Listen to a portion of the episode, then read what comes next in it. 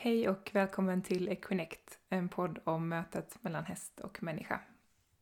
Idag ska vi göra en form av eh, incheckningsavsnitt eh, som bara jag håller i.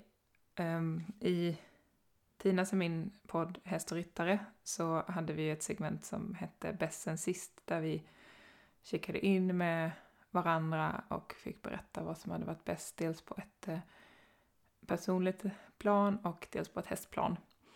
Eh, jag vet inte riktigt hur det här kommer att bli, men om det är så att jag fortsätter podda en gång i veckan så kanske det blir typ en gång i månaden som jag kör ett sånt här avsnitt som blir någon form av avstämning av var jag befinner mig, var hästarna befinner sig och i det här fallet också om jag har varit hos Emily en eh, incheckning av lite av hur den helgen var och insikter som jag tar med mig eh, därifrån.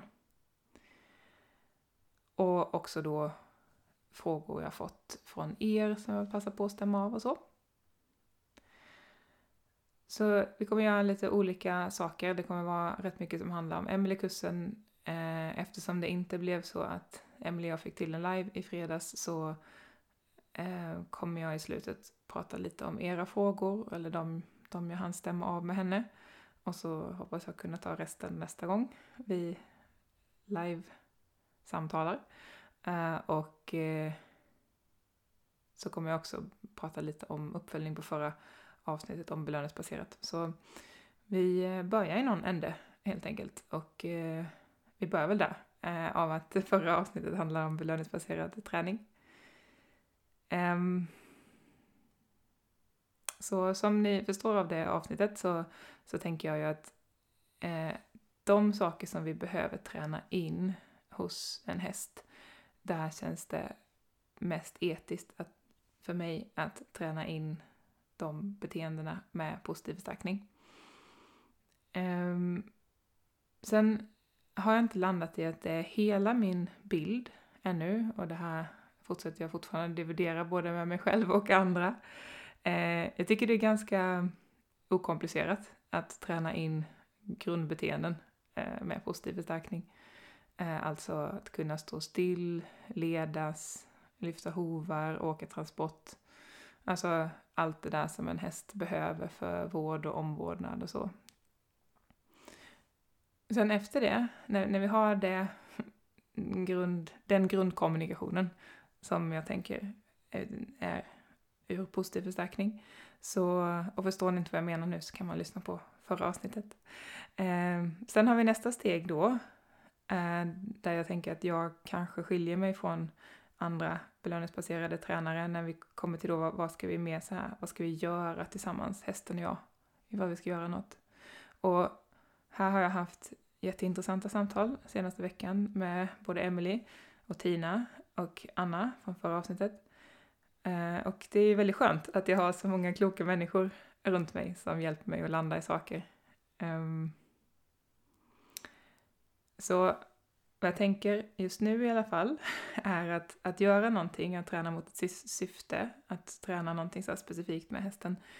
Då vill jag gärna ha checkat in med hästen först. Eh, vad, vad vill hästen? Eh, för jag tänker ju, och det här jag menar att jag kanske tänker lite annorlunda, att hästen faktiskt har ett önskemål här.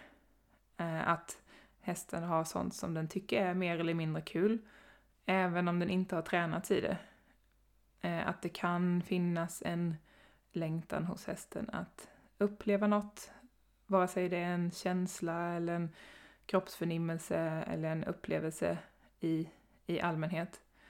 Eh, och min erfarenhet utifrån de hästar jag har pratat med är att, att det kan finnas en sån längtan även om inte hästen faktiskt har varit i en sån setting och jag kan inte förklara, säg att det är en häst som längtar efter att hoppa.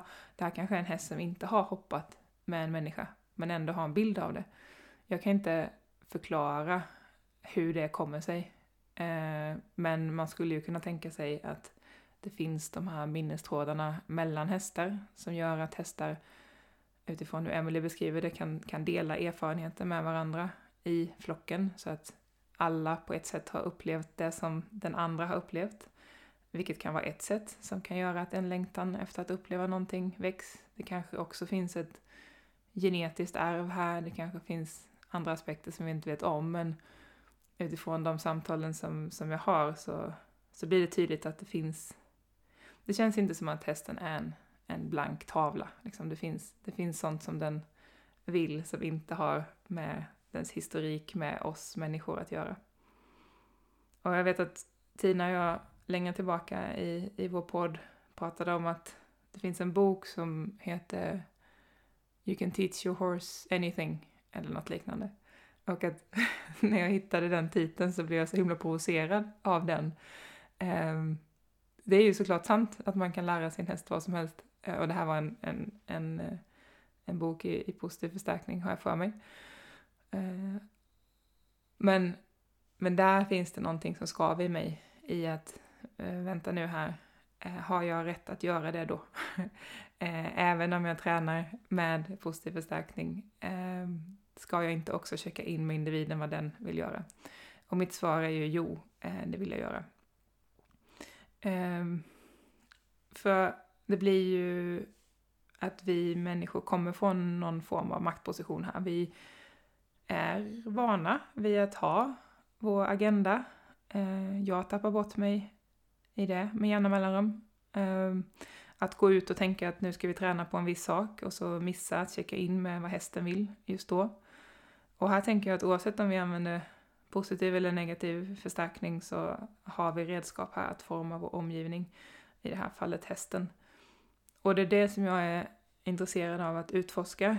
Kan vi hitta sånt som hästen själv vill? Ehm, eller för att använda andra ord, bli självförstärkt i. Um, om man tänker så här, ett, ett beteende som återkommer eh, det upprätthålls av någon form av förstärkare. Det finns någonting som hästen får ut av att göra den här beteendet. Och bete när jag säger beteende så är det liksom vad som helst. Det kan vara att eh, klia sig på näsan, eh, det kan vara att trava, eh, det kan vara att eh, skygga undan för någonting. Ehm, så eh, det finns alltid en förstärkare ifall ett beteende finns. Ehm, om vi tar det här med att en, en häst som har en grimma eller ett träns på sig och så kliar den sig mot en människa. Då eh, blir den förstärkt i att det är skönt att, att få kli av människan, av att eh, eh, skrubba sitt ansikte mot människans eh, överkropp eh, så, så, blir det skönt för att det kliar sannolikt på hästen och den blir av med det genom att klia sig på människan. Eh, och då blir den förstärkt genom att det är skönt. Ehm, och även ifall människan kanske ibland puttar undan hästen så är det ändå värt det för att eh, kliet är så skönt och ofta så blir det bra. Liksom. Um, och då kommer vi till det här med att mm, positiv förstärkning blir viktigt för då, eller jag tycker det är intressant att fundera på, kan vi hitta sammanhang där inte Ja, men dels där inte jag behöver lägga till förstärkaren. Ehm, men där menar jag att uppenbarligen behöver det finnas någon slags förstärkare för att ett beteende ska hända. Säg att vara ute i skogen med en häst. Ehm, kan jag välja att vara det med en häst som tycker att det är så kul att vara ute i skogen, att den vill vara där och utforska och strosa och lukta på saker utan att behöva klickbelöning. Och här blir det också då att, att kom, jag ska förklara det här tydligare. så här. Om jag har en häst som är tränad med positiv förstärkning och vi är ute i skogen och den verkar som att jag, jag behöver inte ens få klick och belöning. Jag, jag vill göra det här ändå. Eftersom den hästen är då är tränad på ett sätt där den inte är van vid att få en negativ konsekvens, det vill säga eh, ont eller något dåligt som händer om den inte gör det människan vill, då kan jag sannolikt vara ganska säker på att den här hästen gör någonting som den själv vill. För att om den inte eh, skulle vilja vara i skogen så hade den kunnat gå hem, den känner sig fri att göra det, den vet att, att det händer ingenting dåligt om den vänder hem.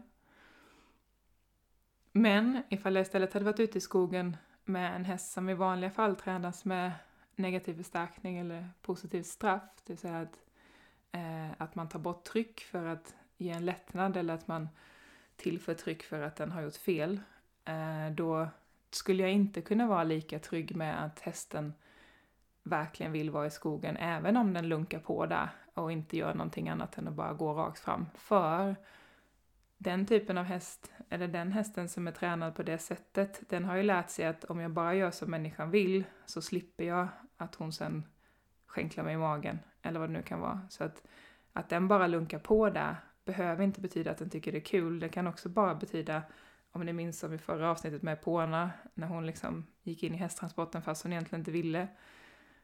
Den hästen i skogen som är tränad med negativ förstärkning, den kanske bara lunkar på där för att ja men då får jag i alla fall vara i fred. Medan den vet att om jag stannar till, då får jag en skänkel i magen och så kommer människan be mig gå igen.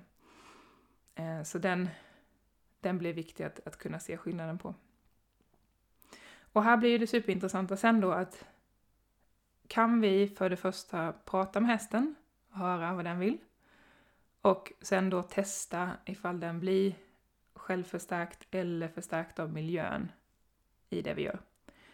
Ett exempel, eh, när jag håller kurser här hemma med hästarna och deltagarna och jag gör body awareness eh, i hagen eller vid hagen, då är det ju i princip alltid så att de andra hästarna också kommer så nära de kan och ställer sig och vilar, eller till och med ofta lägger sig ner och vilar. Och där verkar det ju som att det finns någonting i luften eller energin eller settingen som blir förstärkande. Det, av någon anledning så händer det här gång på gång och de har inte tränats till att komma, de har inte tränats till att lägga sig ner, utan det är någonting som händer i sammanhanget som gör att de söker sig dit och de verkar bli avslappnade av det. Kanske att det är en skön vibe att vara i.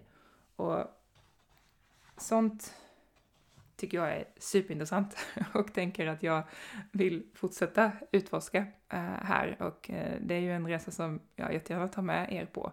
Hur, ja, hur, hur kan vi göra det? Hur mycket kan vi hitta vad den här hästen vill eh, så att den bjuder in till saker och kan vi, kan vi då ha tränat den på ett sätt i sin vardag så vi kan vara trygga med att den vågar säga nej ifall den inte vill. Eh, vi också kan vara trygga med att vi inte formar den till någonting som den själv inte är intresserad av att formas till. För då kan det ju till exempel finnas hästar som tycker att rörelse med ryttare på ryggen är skönt och att den vill göra det för känslans skull. Eh, men igen, den behöver vara fri då, att kunna säga nej utan konsekvens, för annars kan vi inte veta om den bara gör det för att undvika något. Och här kan jag komma in på en fråga som eh, jag fick av Marie som eh, handlade delvis om ifall en häst kan bli förstärkt av känslan i en viss rörelse. Um, och att det räcker, liksom. Och jag tror det. Uh, jag tror verkligen det. Sen tror jag heller i och för sig inte att det är så enkelt, eller vad vi ska säga, som eh, uh, Intrinsen till exempel tänker att ja, men det finns en självförstärkning i ett visst rörelsemönster, det finns en självförstärkning i Panther Walk eller i en viss hållning för alla hästar. Um, jag tror att många gillar det. Eh, och jag tror också att det finns de som inte eh, gillar det lika mycket. Eh, och jag är intresserad av, kan vi hitta något som är så förstärkande att vi inte ens behöver ge klick och belöning för det, ens då och då, efter att det är inlärt?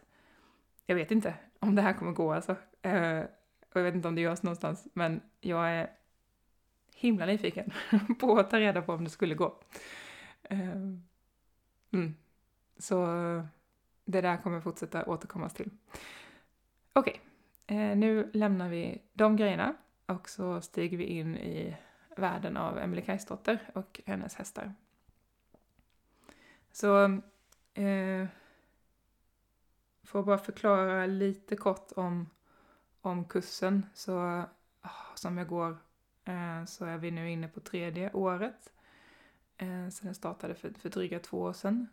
Och vi ses var fjärde helg, eh, lördag, söndag, med uppehåll över de mörkaste månaderna. Eh, vi har varit en grupp på 30 personer knappt. Eh, ett par som har hoppat av nu år tre för att det var två år som själva grund, grundutbildningen bestod i och sen fick vi fortsätta, vi som, vi som ville och vi som hade eh, gjort examensuppgifter och så vidare. Mm, och eh, det finns många, ja, strunt samma. Eh, nu fick jag dåligt samvete för att det lät som att de som inte fortsatte, fortsatte inte för att de inte hade gjort sina examensuppgifter. Det är inte sant, det var inte så jag menade. Jag var tvungen att förtydliga det. Det finns massa anledningar säkert till att, till att vissa valde att vara kvar och vissa inte. Ja, eh, första gången som jag kom till, till Emelies flock så, så var det verkligen som att stiga in i en annan värld. Det, jag kan inte säga att jag kunde uppfatta hästarnas budskap så som jag kanske kan nu, då. Men ändå så var det så tydligt för mig hur oerhört kommunikativa de här individerna var. Alltså det fanns en sån medvetenhet hos hennes hästar. Det fanns en sån närvarograd. Så jag förstod att det här är individer som det går att prata med lika lätt, eller kanske lättare, än att prata med en människa. Och det var väldigt stort att se de här hästarna.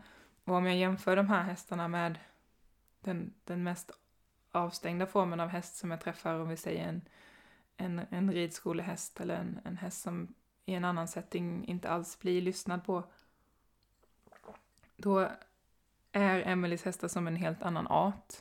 Det är verkligen som att som att vi till vardags liksom missar en sån enormt stor del av vad hästar är.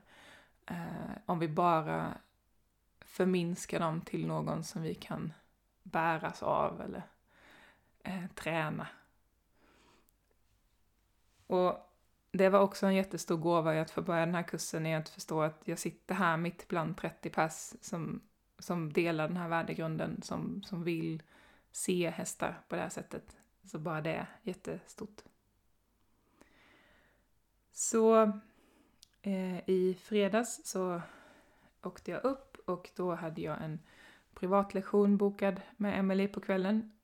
Och eh, privatlektionerna är spännande för man vet aldrig på förhand vad de ska innehålla och det är liksom helt överlämnat också till, till vad hästarna vill och vad de tycker liksom är den bästa planen.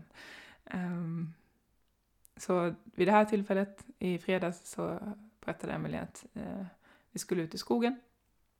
Och eh, det finns två hästar som, som bor hos Emelie som är ansvariga för att eh, sy ihop själva utbildningen och sy ihop liksom planeringen för den. Och det gör de genom att rent fysiskt gå, eller springa i det här fallet, en viss sträcka i skogen, för de gör det liksom i rörelse. Eh, och eh, i fredags hade de inte hunnit med det under dagen och då frågade Emelie om jag ville hänga med på det. Och det var ju såklart helt fantastiskt eh, coolt att få göra det. Eh, så vi kom upp där på en jättefin häst som eh, jag känner delvis sedan övningar.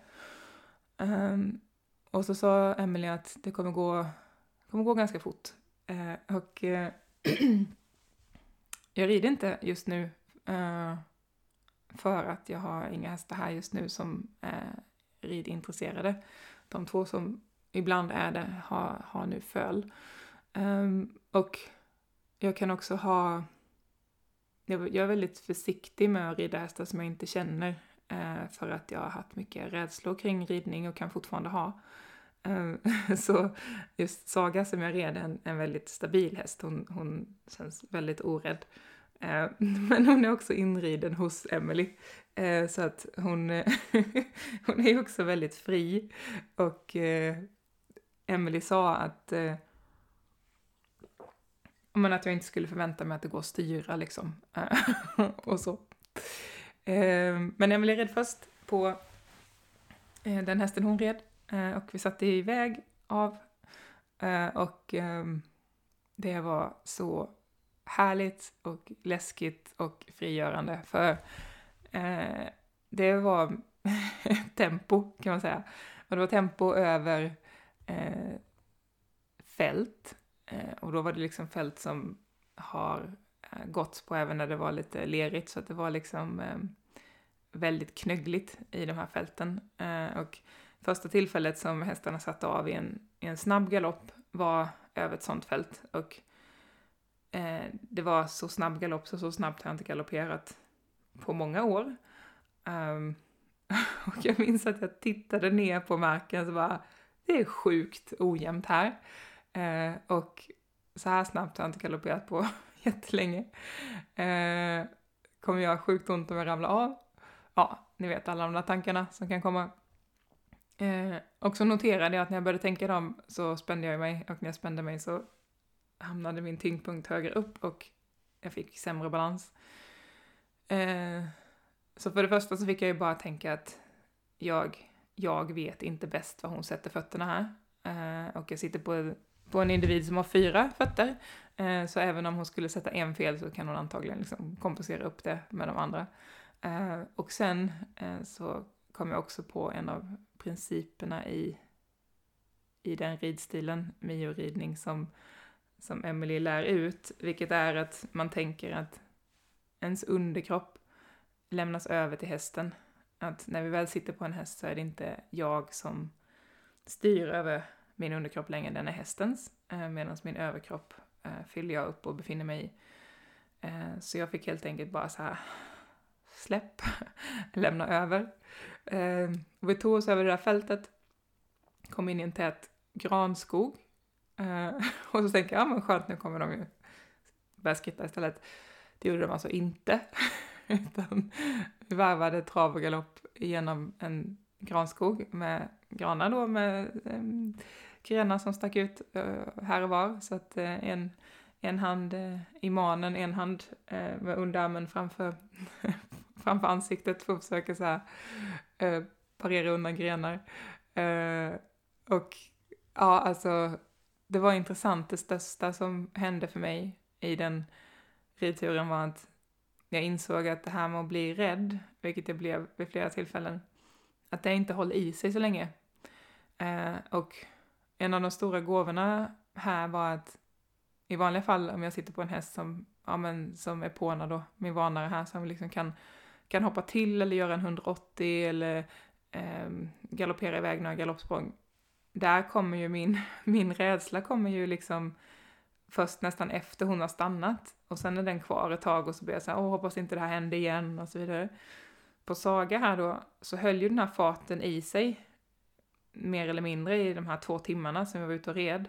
Eh, så det kom ju sekvenser av rädsla, men hennes fart, eller det vi höll på med, fortsatte längre än min rädsla höll i sig. Så vid varje gång som den kom så så slutade inte hon springa så som Epona hade gjort för att hon hade gjort det för vana bara. Men Saga sprang ju för att hon tyckte det var gött att springa. Eh, så det var jättebra bearbetning för mig i att bara sitta kvar och bara så här, okej, okay, jag behöver bara andas mig igenom det här. Rädslan kommer släppa. Jag kommer fortfarande vara i samma situation. Jag sitter fortfarande på en häst som springer sitt max. Eh, men jag, eh, jag kan ta mig igenom det. Och, och, när jag hade tagit mig igenom några sådana sekvenser så kunde jag också börja njuta av det ordentligt, för jag älskar ju eh, att få sitta på en häst och jag älskar ju såklart att få sitta på en häst som verkligen vill bli riden och som, som verkligen bara så här själv tar initiativet. Jag skänklade inte en enda gång, jag, så styrde heller inte en enda gång, jag försökte bromsa någon gång men det gick ju inte så bra. Så eh, att liksom vara, vara helt överlämnad där. Uh, och det var så kul. Och det var ett tillfälle som vi hamnade jämte en, en kohage med ung, ungdjur. Och de tyckte det här var jätteroligt korna, för så kom de och sprang mot oss. Igen, rädsla. Bara, för att jag är inte van vid att sitta på hästar som inte reagerar på det. Men de här reagerade inte på det. Eh, och sen när vi svängde upp längs med en grusväg som löpte jämte kohagen eh, så började hästarna galoppera och då började också kossorna galoppera jämte oss inne i hagen. Så de sprang med oss eh, så långt de kunde, sen kom det ett dike, då fick kossorna springa runt diket, så kom de tillbaka igen. Eh, ja, det var himla skojigt. Så mm, det var liksom den där känslan av att bara få, få vara ett barn som sitter på en häst och bara busrider. Eh, mm, ljuvligt. Efter det så åkte jag till det bed and breakfast där jag skulle sova och där väntade Nadja som är en av mina kurskompisar. Och eh, där spelade vi in ett poddavsnitt på kvällen. Det kommer sannolikt eh, sändas nästa vecka. Eh, och sen sov vi och sen vaknade vi tidigt, spelade in ett poddavsnitt till eh, som sänds lite längre fram och sen åkte vi på kursen.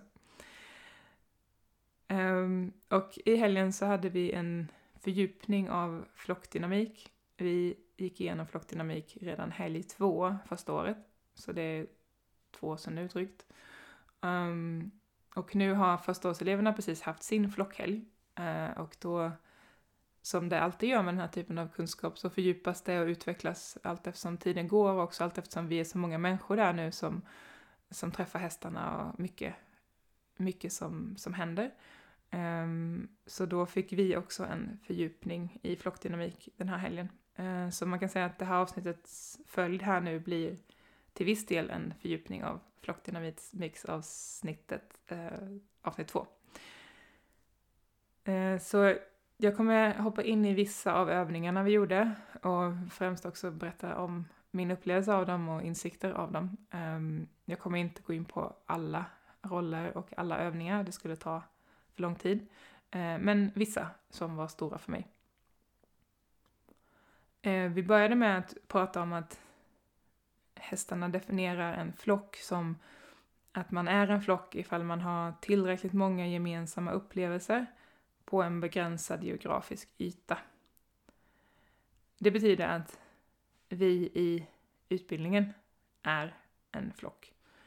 Eh, och det där var ett av temana för mig under helgen att, att inse det, att, att vi är en flock eh, och hur väl vi kompletterar varandra. För som sagt, vi, vi har setts i, i två år, var fjärde helg förutom då på vintern. Och vi har delat jättedjupa eh, processer eh, med varandra. Och oftast är man två och två på övningarna och vi, vi delar inte i storgrupp sen utan vi, vi har våra upplevelser med varandra och med hästen och sen så får vi en ny övning och så fortsätter det. Så det betyder att man har delat väldigt djupa processer med vissa människor och sen med vissa människor så har man av olika anledningar inte blivit ihopparade med dem. Eh, och, och, det finns liksom väldigt olika relationer som bildas i, i vår grupp också. Eh, och det är coolt när man umgås så tätt med en så stor mängd människor som såklart är väldigt olika på vissa plan och väldigt lika på andra. Eh, att, att börja lägga märke till vilka olika egenskaper vi har och hur vi kompletterar varandra. Och, och just att kunna ha flockkänslan där är ett jättefint perspektiv som, som jag märker liksom att jag, jag börjar ta med mig mer och mer. Att, att kunna få luta sig mot att, att vi stiger in och hjälper varandra eh, med de saker som just vi är bra på och så lämnar vi över det som just vi, det som just jag inte är bra på kan jag lämna över till de andra och vice versa. Eh, och tryggheten i det, och också tryggheten i att det finns en gemensam historik här. Det betyder att det kan få bli fel, det kan få bli missförstånd, det kan få bli saker som, eh, som känns konstigt, men fortsätter vi bara att vara en flock här så kommer vi lösa det. Och det känns väldigt vackert. Så första gruppen hästar som vi träffade i lördags var försvarare. Så försvarare som som ni kanske minns handlar ju om att bland annat om att ha en inre stabilitet. Att kunna luta sig mot sig själv, liksom på insidan. Lite som att man, man har en inre vägg som man kan luta sig mot. Eh, så där handlar det väldigt mycket om att kunna lita på sin egen kärna. Har jag ens en egen kärna? Kan jag lita på den? Så en, en form av självtillit. Och att, att kunna vara sin egen stabilitet vid behov. Mm, så där fick vi träffa hästar och öva på i beröring att hitta, kan jag hitta den här stabiliteten hos individen, kan jag hitta den hos mig själv? Eh, och sen ofta är det så att vi får en övning som är kanske ganska eh, ja, jag tänkte säga generell men den är också väldigt specifik. Så vi får en övning och sen så går vi ut och gör den och den kommer bli väldigt unik för alla olika möten. Eh, så. För mig eh, och hästen och människan som jag var i, eh, ihop med då, eh, den, den hästen rörde sig en del och det var jätteviktigt för mig för att jag kan nog ofta hitta att jag kan vara trygg i mig själv och liksom luta mig mot mig själv om jag så här är i meditationsmode eller jag är i det sinnesläget där jag känner att ja, men här är jag centrerad, här, här är jag stabil liksom. Um, men att han, hästen, gick runt blev också ett, ett tillfälle att öva på att hitta den här inre kärnan, inre stabiliteten även i rörelse, i varje steg. Och det var häftigt. Och det blev som en form av gående meditation, att, att verkligen ta tillvara på varje steg, för i varje steg, i varje fotnedsättning så fanns det någonting relevant här. Eh, och det är någonting som jag märker att jag tog med mig och som jag också har kommit på vid olika tillfällen sen dess, när jag går någonstans, att istället för att bara gå, eller gå för att jag ska komma fram, så kan jag gå för att hitta den här inre stabiliteten i varje steg. Och det blir en väldig vila i det. Sen eh, träffade vi anfallare. Och anfallare är ju snabba och skärpta och deras roll bygger på att agera innan man tänker. Och vi pratade mycket om att, att anfallare ofta är väldigt stolta eh, över den de är och det de gör. Eh, och fick sen möta anfallare och eh, bland annat känna på den stoltheten.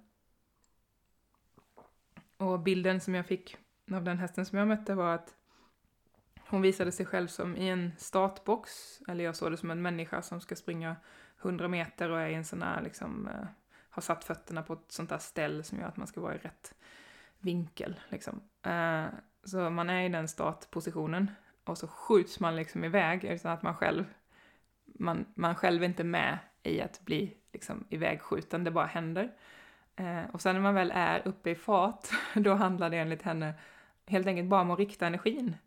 Eh, så hon, hon visade sin roll som att om man skulle vara i ett tv-spel där man typ kör bil eller ja, kör som typ Mario Kart eller jag vet inte, Grand Theft Auto. Eh, och så, så bara styr man den här och så vet man att varje gång som jag råkar krocka med någonting så får jag en poäng. liksom så, här, så fort jag liksom så här, eh, mejar in i någonting, eh, då liksom så här kling, så får man liksom så här ett coin typ. Ungefär så var hennes upplevelse av att vara anfallare. Jag tyckte det var en väldigt rolig bild. Jag mötte också en, en annan anfallare lite senare och han pratade mer om att ett anfall kan komma från olika håll, eller anfall kommer alltid från olika håll och kanske också från oväntade håll. Och då var han tillbaka på det här med flocken, att vi kan stötta upp varandra där. För olika saker kommer rubba olika personer. Och vår uppgift blir då, min uppgift blir då att skydda det som är lätt för mig att skydda. Så skyddar du det som är lätt för dig att skydda. Och på det sättet så kompletterar vi varandra och täcker upp det som behöver skyddas. Tyckte jag också var en så väldigt fin bild av det. De är, det finns mycket inspiration att hämta från hästarna i hur de är eh, mot varandra, tänker jag. Hur de håller varandra.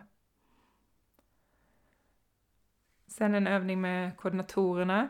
Eh, koordinatorer har ju då koll på vart individens handling är på väg och hur det kommer påverka flocken. Eh, och där skulle vi bland annat notera många olika rörelser samtidigt och också en eventuell fortsättning på dem. Och sen spontant börja röra oss i flocken utifrån det vi såg som, som hände. Eh, så efter att ha varit i den där uppgiften ett tag av att notera många olika saker som, som händer och också se mm, med, med nyfikenhet på att undra vad som kommer hända sen så hände det någonting jättehäftigt för mig. Det var verkligen som att mm, vägen som jag skulle gå blev liksom den, den drog tag i mig. det var inte, det var inte jag, jag som valde att jag skulle börja gå, utan det var bara väldigt logiskt att jag skulle börja röra mig i en viss riktning eh, till där vissa hästar var. Eh, det fanns liksom eh, som ett sug eller som en dragningskraft från den platsen. Nu måste jag nysa. Nej, det måste jag inte. Okej. Okay. och, och så var det bara att hänga med på det. Eh, och det var, det här låter kanske lite konstigt, men det var så enkelt att gå då. Det var liksom, inte för att det är svårt att gå i vanliga fall, men det, det krävdes ingen ansträngning för att förflytta mig till dit som det kändes att här ska jag stå nu. Eh, eller hit ska jag gå nu. Jättekult, också en helt ny upplevelse. Eh, liksom att röra sig som ett med allt. Och jag förstår också kanske mer då av hur hästarna, ja men dels hur de rör sig bara när de är i en flock och betar och rör sig åt olika håll, att det bara liksom, det blir väldigt uppenbart var de ska befinna sig.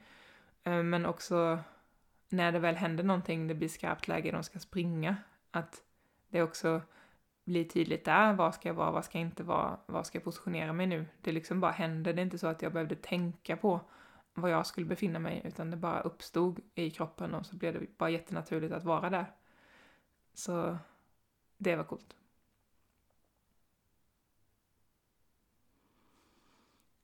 Eh, när vi träffade varnare, eh, som ju då signalerar, eh, så pratade vi om att de, förutom att de är väldigt alerta och, och reaktiva och uppmärksamma, så har de ju också en dragning mot faran. Jag minns inte om jag nämnde det i förra poddavsnittet som handlar om flocken, men jag kan definitivt känna igen det hos Epona, att det finns liksom en så här bring it on energi hos henne också. Eh, så att även att hon kan se ut som den, den mest rädda hästen för att hon, det är hon som hoppar till mest och så. Eh, så jag tänkte på det, det var något som hände igår på gården. Ja just det, det kom en hund. Eh, och Epona då ser ju det först, springer fram mot hunden. Ami ser det strax efteråt, springer därifrån. och Ami är ju den som skulle framstå som, som den tryggare hästen utifrån sett. Liksom. Um, så en känsla av att inte vilja missa uh, det där som händer. Så. Och där fick vi bland annat um, fundera på, eller ställa den här frågan till en häst och till oss själva samtidigt. Vad finns det som jag är rädd för? Som jag skulle vilja uppleva i alla fall. Men också ifall, för här pratar vi också om att en av de vanarna som bor hos Emily har sagt, någon, Emily tror jag frågade henne, är du inte rädd då? Och så sa hon, jo det är men jag är också alla andra känslor lika mycket samtidigt. Och därför blir det inte att rädslan eh, blir så stor i förhållande till, till andra då. Så där fick vi också fundera på att om, om vi nu kan ha att alla känslor ska kännas lika mycket som bas, finns det då i mig någon känsla som tar över? Eh, eller hur skulle mitt känsloregister kunna se ut om det var mer fullständigt? Och där fick jag helgens största insikt. Um, jag ska tjuvkika lite på mina anteckningar för att få med hela grejen. Um, men jag har mm, haft, haft rätt mycket mm, prestationskrav eh, på mig själv genom livet och eh, rätt mycket ja, men prestationsångest i förhållande till det. Och mm, jobbat med det utifrån lite olika håll och vinklar. Um, och här i den här övningen så, så fick jag en helt ny belysningspunkt på det som var så oerhört intressant för att jag insåg att det här mönstret hos mig av att alltid göra mycket och pressa mig till att göra mycket, det kom när jag var liten och eh, jag hade en uppväxt som, som inte var strålande.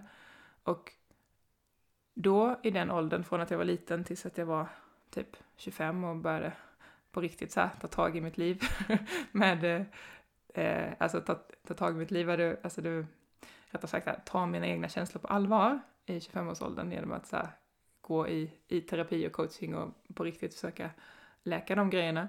Innan dess så hade jag, så var det väldigt läskigt för mig att möta mina känslor för att de känslorna som i så fall kom upp till ytan var ju känslorna som jag hade när jag var liten av, av ångest och av rädsla och, och eh, där hade jag inte verktyg till att möta dem. Så jag förstod att som liten så satte jag den här ribban av att jag måste prestera på en viss nivå. Eh, och jag satte den ribban av anledningen till att det skulle inte vara meningen att jag skulle kunna nå den. Det, det var meningen när jag satte det här mönstret att jag inte skulle kunna um, lyckas. För om jag lyckades så skulle det betyda att jag inte behövde sträva längre och i så fall så skulle jag stanna upp och då skulle jag känna mina känslor.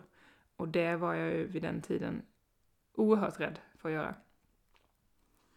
Så att, att förstå då att min bild av vad jag behövde klara av för att vara godkänd formades i en tid där det var viktigt för mig att inte kunna nå den. Eh, för om jag hade gjort det så hade vilan lett mig till ångesten. Och det var så oerhört intressant att, att se att ah, jag är liksom, jag är inte rädd för att möta mina känslor längre. Jag har liksom um, massa verktyg för det och gör det väldigt mycket. Så att det är liksom inte därför jag pressar mig längre. Men däremot så är ju mönstret kvar eh, och att förstå att, att mönstret sattes eh, av anledning till att det var, det var inte meningen jag skulle kunna eh, lyckas. Liksom. Det var en jättestor insikt för mig eh, och ledde liksom till att, att jag insåg att trots allt, eh, för det här är ju liksom, det här med självutveckling är ju inte en, någonting man blir färdig i, eh, så behöver jag påminna mig om saker som, ja men, tänk om det inte finns någonting som du behöver bevisa. Eh, och, och, att också öva på att vara i tomheten, stillheten, för att fortsätta bevisa för mig själv att jag får vara där och det händer inte läskiga saker där för att det finns inte längre massa obearbetade känslor som kommer fram i så fall. Så det var stort. Det har också varit en så här skön utandning i. Och sen efter det var ju väldigt bra timing så, så hade vi healers. Eh, det kanske var någon däremellan förresten, men i alla fall. Eh, och healers eh, bland annat söker ju efter det som är destruktivt i individen. Ehm, men för att kunna göra det så behöver man också ha en referensram som säger vad är det som är friskt då. Så här fick vi en övning där vi fick leta efter den allra ursprungligaste, renaste kärnan i den andra. Och sen också utforska om, om du bara hade varit det, vem hade du varit då? Och då parades Tina och jag faktiskt ihop med en helt fantastisk eh, fredsmäklare. Ehm, och det var så intressant för det gick liksom inte att hitta en, en enbart en frisk kärna som var som en beståndsdel för att det var som att så fort, så fort man kom dit så bara åkte man direkt ut i oändligheten. för han eh, har liksom som en, en oändlig inre rymd av kärlek som, som bara så här, okej okay, man hittar det där sandkornet av sundhet och sen bara direkt så liksom bara trrrt, eh, multipliceras det med några miljarder och så är man liksom i ett, ett tomrum som är kärlek. Um, en inre oändlighet. Det var så skönt att bara få stå i vara i och ja, andas in i. Mm. Ja, det var vackert. och sen det allra sista vi gjorde um, var med minnesbärare uh, och då bland annat så skulle man fråga vad, vad, vart leder min väg? Vart är jag på väg nu? Liksom. och då fick jag av ena hästen en bild av, eller liksom uttalande om att jag skulle marschera på, men utan att kolla över axeln ifall någon följer. så jag tänker att också den här podden är det, det är liksom lite så här, ja men det är läskigt, jag sitter och pratar om saker som jag inte vet om jag kommer tycka om två månader. Eh, och det finns liksom ingen eh, sanning här, det finns ingen, ja, det finns ingen mall här. Och det är liksom bara ett, eh, ett delande. Um, jag tror att det är en viktig bild att ha det där, att, att få göra det och att få marschera på um, oavsett om någon följer eller inte. Jag är jättetacksam för er som följer, men, men att jag skulle behöva göra det i vilket fall, liksom. Uh, för att jag behöver göra det. Um, det är så tydligt. Uh, så det var en cool bild. Och slutligen, uh, de frågor som jag hann bolla med Emelie, vilket inte var alla tyvärr, men som sagt, det blir fler chanser hoppas vi. Ehm, jag fick ett meddelande av en kvinna som har ett djur som är mm, kroniskt sjukt och som hon, om jag fattade rätt, enligt rekommendationerna behövde hon behövde begränsa det djurets värld för att det, det skulle, han tror jag, skulle få mindre smärta. Ehm, och hur, hur man gör det, hur, hur gör man det i förhållande till att, att djuret ska ha egen eh, kontroll över sin värld och, och få bestämma själv över sin kropp och sådär. Eh, och när jag pratade med Emilia om det så sa hon att det som är viktigt i en sån situation är ju att fråga djuret ifall vad som är viktigast för just det här djuret. Är det så att det faktiskt är mer värt för just det här djuret att få uppleva och få leva fullt ut eh, och kanske missa ett par år av livslängd? Eh, eller, eller är det viktigare att, eh, ja, att göra begränsningarna? Att det finns inget generellt svar där, utan att eh, men, men bara att ta in perspektivet att, att för vissa djur är det så, kanske till och med för många djur, att, att det är mer värt att få leva fullt ut när man lever eh, än att det blir ett eh, lite längre liv. Så. så att man skulle behöva checka in med individen kring det.